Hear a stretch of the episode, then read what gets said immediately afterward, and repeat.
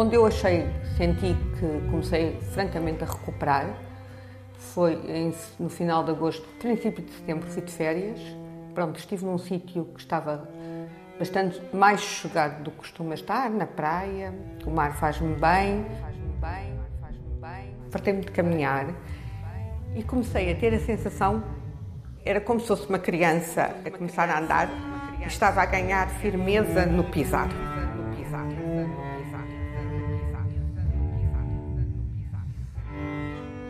E à medida que eu ia ganhando firmeza no pisar, ia-me sentir mais descansada e mais confiante, sobretudo.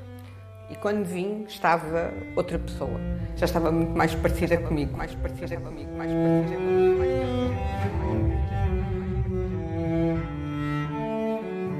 Durante a minha baixa, eu sei que eu caminhei uh, imenso.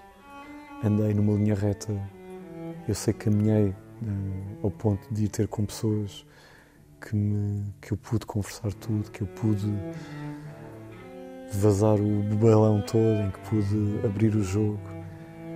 Mesmo que não tenhas uh, um amigo, que fales com, com um médico, com um especialista, com alguém que seja à tua volta, com a, pessoa, a primeira pessoa que tu apanhares. E se essa pessoa não te quiser ouvir, vais falar com outra pessoa. O falar é é muito importante, é salva-te de uma. dá-te alguma luz, porque tu, quando estás a, em diálogo, tu estás a ouvir outra opinião e a outra pessoa que fala contigo está estás a poder, estás a expor-te. O, o grande problema é a exposição e, neste caso, o grande problema é tu teres coragem de aceitar que precisas de, de ajuda antes que te aconteça alguma coisa má. é bom que fales, é bom que abres o jogo, porque senão tu só vais, tu vais bater 200 a hora numa parede e só te apercebes quando bates. Percebes quando bates, percebes quando bates, percebes quando bates, percebes quando bates. Depois de ficarem sem chão, Manuel e Alexandre precisam de voltar a sentir firmeza. Sem ela não poderia haver regresso. Por ela, aprenderam a apoiar-se nos amigos e na família. Porque diz-nos a psicóloga Liliana Dias, o mais importante é evitar um limite sem retorno.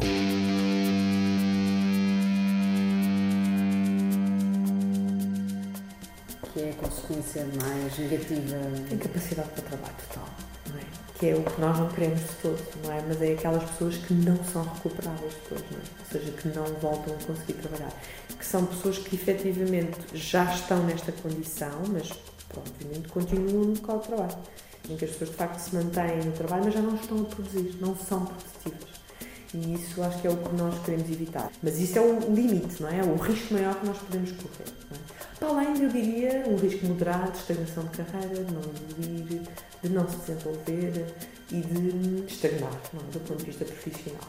O que eu acho que às vezes as organizações não fazem tão bem é preparar este regresso, perceber que a pessoa não vai pegar na pasta que deixou, e, sobretudo, fazer quase uma reavaliação do ponto de vista de carreira e desenvolvimento profissional, porque pode acontecer, por exemplo, que a pessoa não vá fazer a mesma coisa.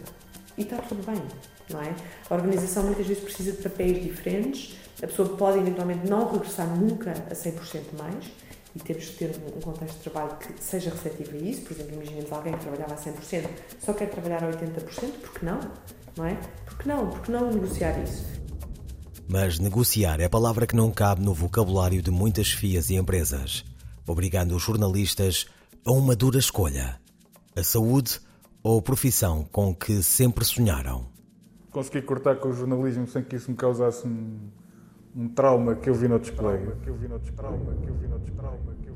conheci muita gente que saiu pelas mais diversas razões e não conseguiu encontrar outra, outra colocação e tiveram depressões e tiveram problemas. Eu tive sorte nisso. Eu tive sorte nisso. Eu tive sorte nisso. Consegui logo manter a cabeça ocupada com, com coisas diferentes. E se calhar só agora, passados estes anos, é que eu consigo friamente olhar para trás e dizer: eh, Olha, fizeste bem. Fiz um corte total. Eu passei talvez meses, talvez anos, sem falar com ninguém da redação. Isso, enfim, às vezes foi um mecanismo de defesa. Então já há colegas que não fazem ideia do que é que eu faço.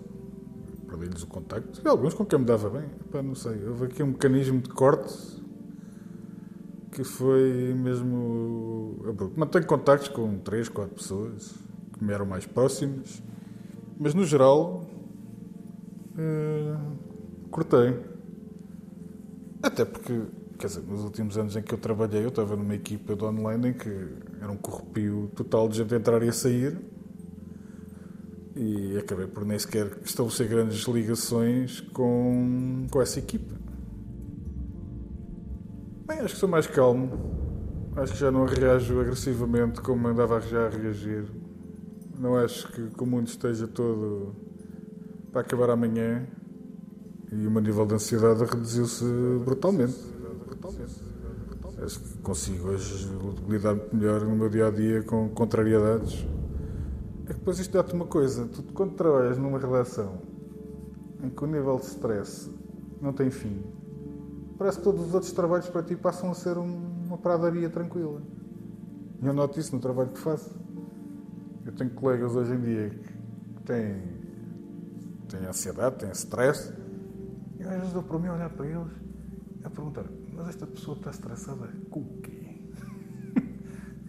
que é um bocado calhar até arrogante da minha parte, mas eu fico a pensar: se tu soubesses o stress que eu tive que passar na minha vida, tu estavas a dar aos saltos de contente.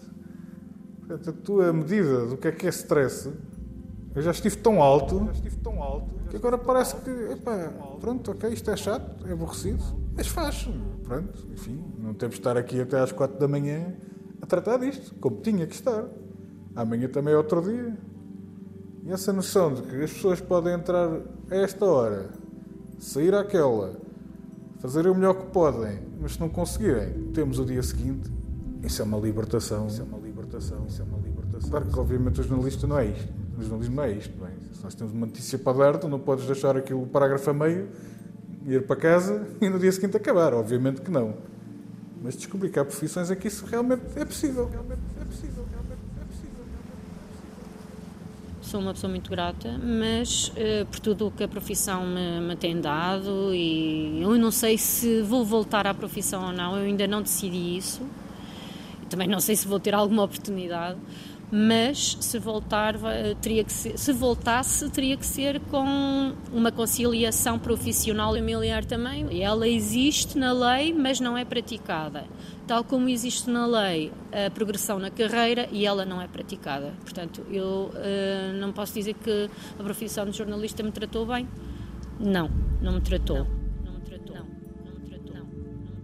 Com a exaustão causada pela pesquisa dos Panama Papers, a espanhola Marca Abra viu-se num duelo entre o burnout e o jornalismo de investigação. Ganhou o primeiro. Mas só até encontrar um novo rumo, ajudar outros repórteres a lidarem com problemas de saúde mental através da fundação que criou, The Self Investigation. Pues yo creo que mi cuerpo y mi mente me decían, no vuelvas a ese lugar que te ha hecho tanto daño.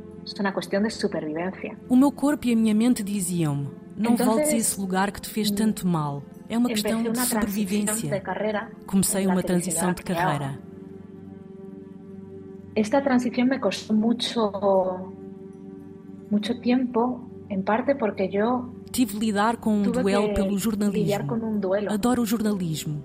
É um trabalho fundamental para a sociedade, mas não queria fazê-lo. Me parece fundamental a labor que fazem os periodistas Y creo que la sociedad necesita buen periodismo para mantener la democracia. Simplemente yo no quería hacerlo. Yo no quería hacerlo. Yo no quería hacerlo. Yo no quería hacerlo. La mejor manera para mí de explicar esto es, imagínate que te gusta el chocolate y te Imagina que gostas de chocolate e comes tudo, mas ficas a noite toda a vomitar. Depois já não queres mais por muito tempo. Foi como aconteceu. Enchi-me de jornalismo. No quiero más tarta de chocolate ni quiero más chocolate por muchos, muchos años. Algo parecido es lo que me pasó a mí. Me empaché de periodismo. Entonces yo quería hacer otra cosa. Especializei-me em bem-estar digital, em como podemos ter uma relação mais saudável com a tecnologia. Porque tive burnout, porque estava hiperconectada e não estabelecia limites. De que fueron varios factores los que me llevaron a quemarme. Estaba hiperconectada, no establecía límites. Mi organización no me ayudaba a establecer límites. E además, Para além do mais, o trabalho foi intenso e não descansava. Não me di o tempo suficiente para recuperarme, não? Os contactos profissionais que tive, a Maria sim saiu do jornalismo. Saiu. Aconteceu alguns casos, depois, obviamente, depois meti algum contato com as pessoas, em que as pessoas saíram e depois regressaram, passaram algum tempo. Uh, não é? Porque é uma coisa que gostam de fazer e, portanto, acabam muitas vezes por regressar. Mas. Uh, tendencialmente a maior parte das pessoas acabaram por, eh, lá está, negociaram a saída, como se costuma dizer, e foram trabalhar noutras áreas. O principal contributo, se quiser, que eu posso dar é identificar, do ponto de vista laboral, a causa. E identificando a causa, nós conseguimos, de alguma forma, eh, uma vez mais, não resolver o problema de saúde em si, mas resolver o problema laboral, talvez há, há uma possibilidade grande ou maior de resolver o problema laboral. A outra é a mesma questão das filhas. São fundamentais em todo este processo e podem fazer diferença, de facto, entre uma pessoa uh, recuperar no seu local de trabalho, ou poder recuperar no seu local de trabalho, ou fazendo o seu trabalho, ou mesmo que haja um afastamento provisório, ou também pode ser determinante, lá está, na cessação do contrato e no afastamento da, do jornalista da profissão até. Foi o caso de Cristina e de Alexandre. Com o apoio das fias e dos amigos, nada ficou para trás, nem a saúde mental, nem o trabalho na redação. E o jornalismo voltou a ser possível, apesar do burnout. Tive a sorte de ter bons amigos a trabalhar perto. Pessoas com quem tu te dás mesmo bem, tu não podes exigir ter sempre pessoas que tu dás bem à tua volta. Tu não podes exigir isso em nenhum local de trabalho. Eu tenho, tive a sorte de ter pessoas muito boas ao pé de mim, que agora trabalham ao pé de mim, que são ótimas, que são bons amigos. E eu aos poucos voltei a olhar para a família, é? Estar com a família. Eu sei que houve imensa gente que não conseguia já estar com a família em casa, mas para mim ajudou-me muito, porque tu voltas a olhar para a família, voltas a... Houve uma altura ali que já se podia sair, eu andei de bicicleta, andava por todo lado, voltei a andar de moto, voltei a andar, ou seja, tu começaste a fazer coisas, voltei a mergulhar, voltei a andar, especialmente caminhar, comecei a ver pássaros, comprei uns binóculos, ou seja, tu começas a olhar, és obrigado a olhar para ti. E para mim ajudou-me isso para mim ajudou a estar a ouvir-me melhor, com mais calma. Ainda hoje de manhã uh, vinha, fui levar a minha filha à escola e ela vai a cantar Somewhere Over the Rainbow na bicicleta.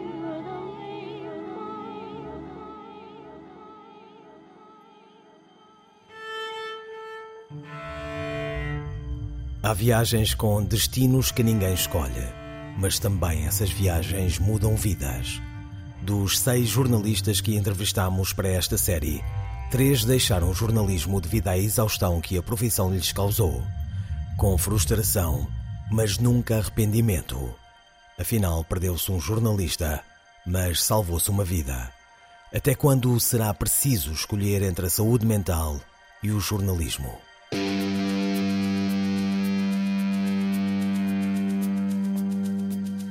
Nesta série de seis episódios falamos de burnout nas redações. Queimei. Vamos falar de burnout. Com Isabel Neri, Lana Oliveira, João Miguel Rodrigues, Miguel Midões e Miguel Vanderkellen. Com música de barra interpretada por Ana Serrão. Uma parceria do Sindicato dos Jornalistas com a Federação Europeia dos Jornalistas.